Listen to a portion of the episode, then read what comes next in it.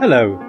Saying goodbye and parting from loved ones is never easy. This is Search for Truth with me, John, and your Bible teacher, Brian Johnston. We're in the upper room with the Lord and his disciples once again, and this time Jesus is going to tell his beloved disciples that he's going to leave them. But it's not just the fact he's leaving that's distressing, it's how he will leave them that's truly devastating. Brian's called the upper room the function room this time. So let's join Brian as he takes up the Bible account in greater detail. Thanks, John. Have you ever found yourself thinking about the impact on yourself when someone else is sharing with you some devastating news about himself or herself? That seems to be what the disciples are doing in the upper room when Jesus announces to them that the time for his death and his returning to his Father has come. He says, now I am going to him who sent me, and none of you asks me, Where are you going? But because I have said these things to you, grief has filled your heart. But I tell you the truth, it is to your advantage that I am leaving, for if I do not leave, the Helper will not come to you. But if I go, I will send him to you. John 16, verses 5 to 7. Jesus, with perfect discernment, knew what was going through their minds. They'd been caught thinking more of the impact of impending events on themselves and not on him. They were feeling sorry for themselves, but had no thought, it seemed, for the deep sorrow the Saviour himself was about to pass through. But his thoughts, even in that dark hour of his betrayal, were on them, not himself. He goes on to explain some more aspects of the advantage for them that his departure would bring. He's already told them he's going to prepare a place for them and that he will return and take them to that place. He's also spoken of the coming of another helper, and now at this point he returns to that topic with more immediate benefit as he speaks of the Spirit's coming. And he, when he comes, will convict the world regarding sin and righteousness and judgment. Regarding sin, because they do not believe in me, and regarding righteousness, because I'm going to the Father, and you no longer are going to see me, and regarding judgment, because the ruler of this world has been judged. Those are verses 8 through 11 of chapter 16. It's only right and proper that we study the text for clues as to when our Lord's statements apply. He's been telling them, I am going to him who sent me. And then he says, I will send the Helper to you. And then again, when he comes, speaking of the Spirit. These were all imminent events, shortly to take place, beginning within hours of when Christ was addressing these men. When did the Spirit come? Jesus was going out of that room to die, and 50 days after his resurrection, he was going to send the Holy Spirit. He would come at Pentecost, and on that very same day, Peter preached to the gathered crowd, as described in Acts chapter 2, and he said this Men of Israel, listen to these words Jesus the Nazarene a man attested to you by God with miracles and wonders and signs, which God performed through him in your midst, just as you yourselves know, this man, delivered over by the predetermined plan and foreknowledge of God, you nailed to a cross by the hands of godless men and put him to death. But God raised him from the dead, putting an end to the agony of death, since it was impossible for him to be held in its power. Verses 22 to 24 of Acts 2. It happened just as Jesus said it would. Peter preached about how God had made it so obvious that Jesus of Nazareth was their long awaited Messiah, but they had stubbornly refused to believe. They'd been in denial over the evidence. God had performed miracles and wonders and signs through Jesus before their eyes. In this way, God had attested to the true identity of Jesus. In retrospect, for many in the audience that day, it had been unmissable, and yet they'd missed it because they'd allowed themselves to be influenced by their religious leaders who were jealous of the popularity of Jesus with the crowds. With the coming of the Spirit of God on that historic Pentecost, they were now deeply convicted of their unbelief in having nailed him to the cross. Despite the miracles God had performed through Jesus, they'd not believed on him they now saw their behaviour as being inexcusable.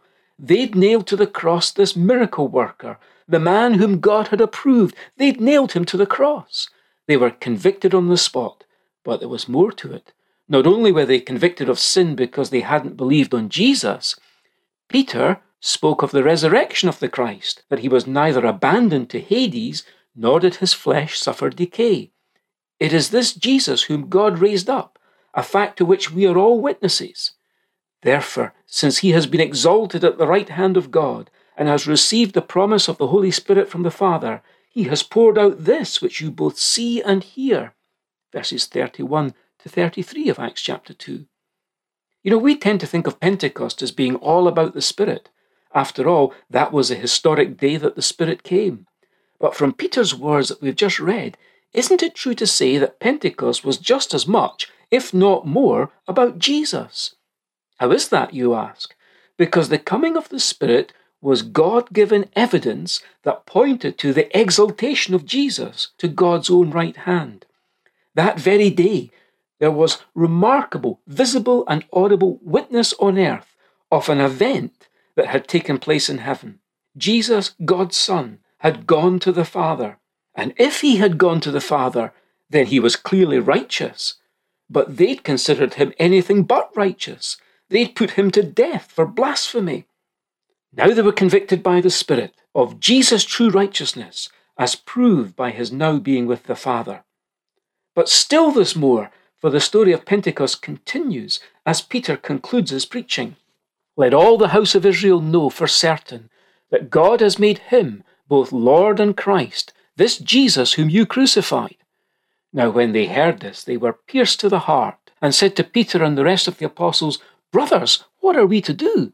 Those are verses 36 and 37 of Acts chapter 2. The convicting work of the Spirit in those lives was now complete. They had followed the great deception of the devil, who's known as the ruler of this world. On so called Good Friday, it had seemed as if the devil had won, the life of the Messiah had been terminated. But then had come the glorious resurrection day and its sequel in his exaltation, as proved by the descent of the Spirit at Pentecost. This showed that in reality the devil, the ruler of this world, had been cast out, and Jesus had been declared Lord. That meant, of course, that all those who'd fallen for the devil's lie were under the same judgment as the devil himself. We recall Jesus' words from a few chapters earlier in John chapter 12. Now judgment is upon this world. Now the ruler of this world will be cast out. And I, if I am lifted up from the earth, will draw all people to myself. John 12, verses 31 to 32.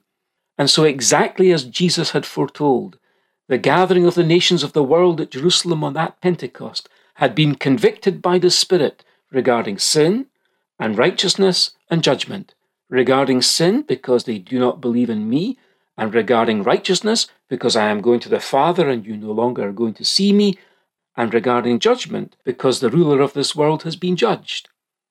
This doesn't mean that there's no ongoing fulfillment of these verses in John 16 concerning the Spirit's conviction power today. Of course there is. However, the primary meaning and application was for the day of Pentecost. But now Jesus has more to add about the advantage of the Spirit who'd soon come.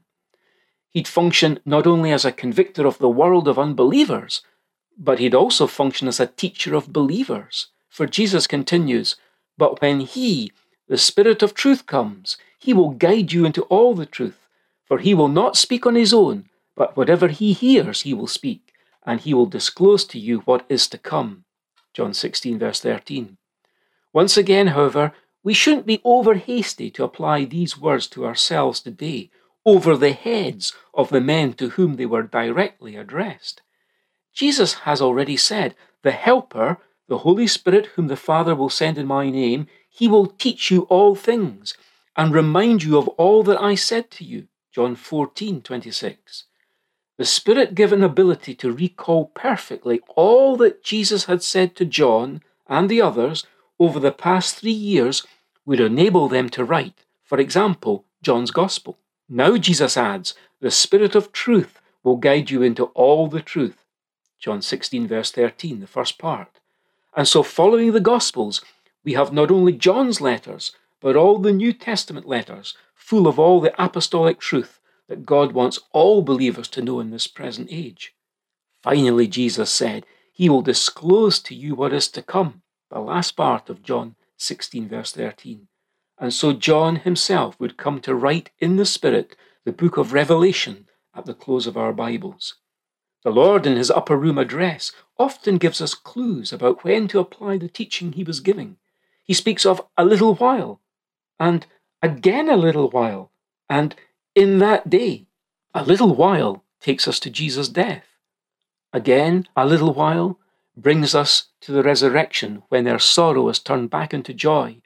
And in that day anticipates the church age with our privilege of directly asking the Father for things in the Son's name. We see this already beginning with the recorded prayers in Acts chapters 1, 4, and 12, etc. Well, after the function room, all that remains for us to study is the prayer room.